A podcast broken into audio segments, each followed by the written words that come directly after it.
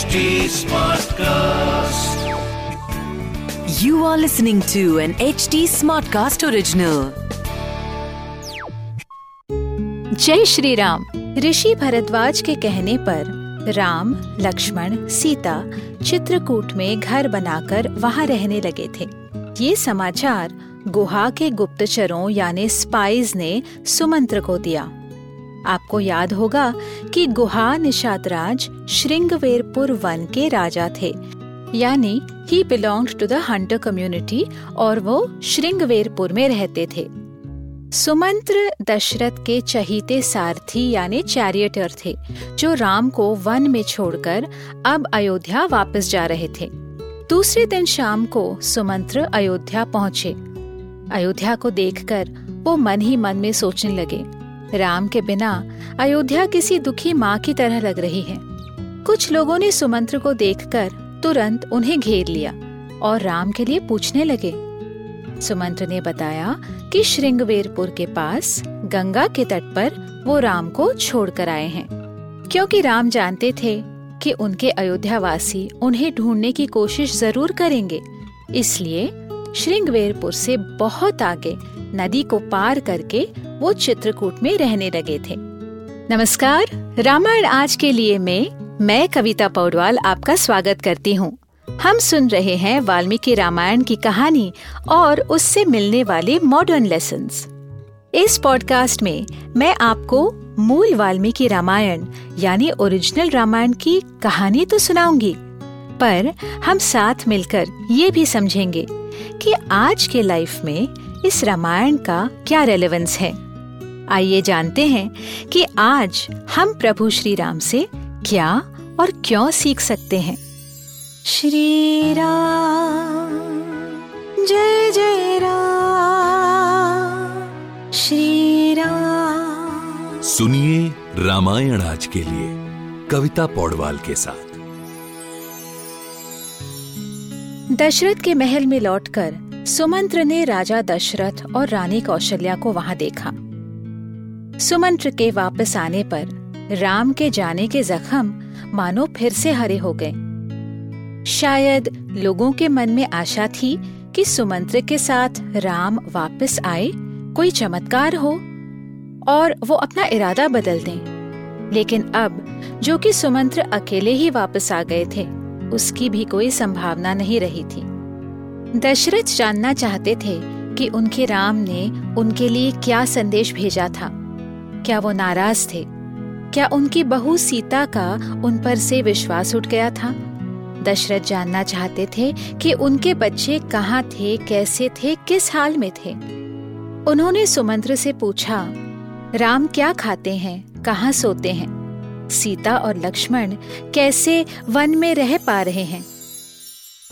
सुमंत्र ने राजा दशरथ को जवाब दिया कि आपके राम ने आपको साष्टांग वंदन भेजा है महाराज। उन्होंने इस महल के हर रहवासी के लिए पूछा है। उन्होंने माँ कौशल्या को अभी चरण स्पर्श कहा है और ये बताने को कहा कि राम अपने सारे धर्म, कर्म, पूजा पाठ कर रहे थे। उन्होंने अपनी माँ को संदेश भेजा है। कि आप भी अपना यज्ञ पूजा कर्म करती रहें। राजा दशरथ के प्रति तत्पर रहें और माँ कैकई के साथ प्रेम का बर्ताव करती रहें। जब भरत राजा बनेंगे तो उन्हें राजा का सम्मान और आदर दें और भरत को भी हमारी खुशहाली का समाचार दें। उन्होंने भरत को संदेश भेजा है कि माँ कौशल्या का अपनी खुद की माँ की तरह ध्यान रखें।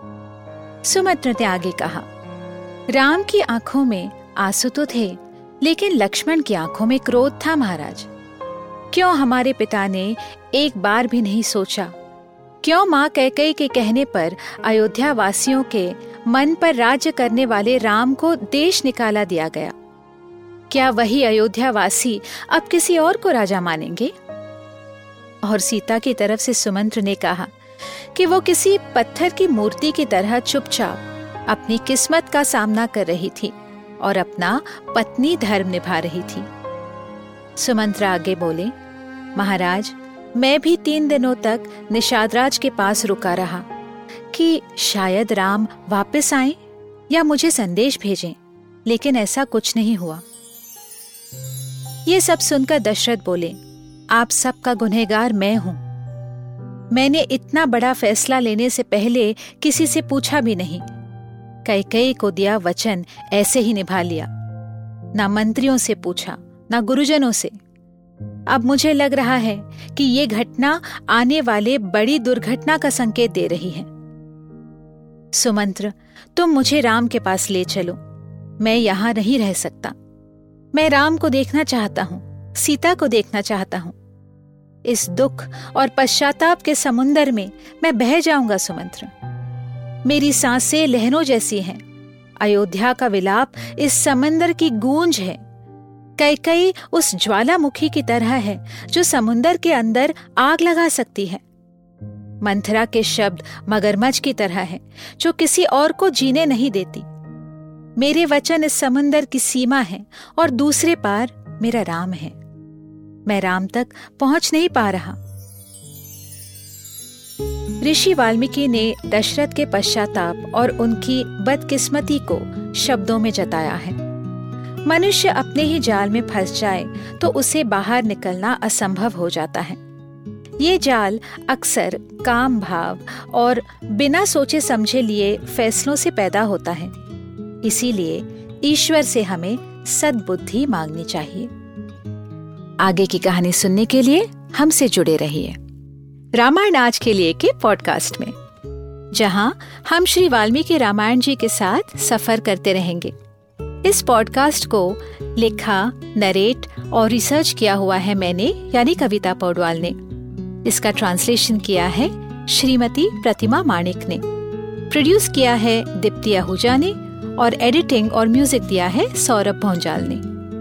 फॉर अपडेट्स ऑन रामायण आज के लिए follow H T on Facebook Instagram Twitter YouTube and link अगर आप मुझसे कोई सवाल पूछना चाहते हो तो मेरे Instagram handle at Kavita dot Paudwal पर पूछिए।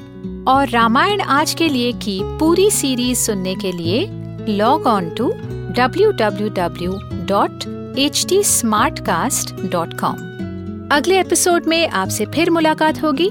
तब तक के लिए Ram Ram. This was an H T smart cast original HD smart cast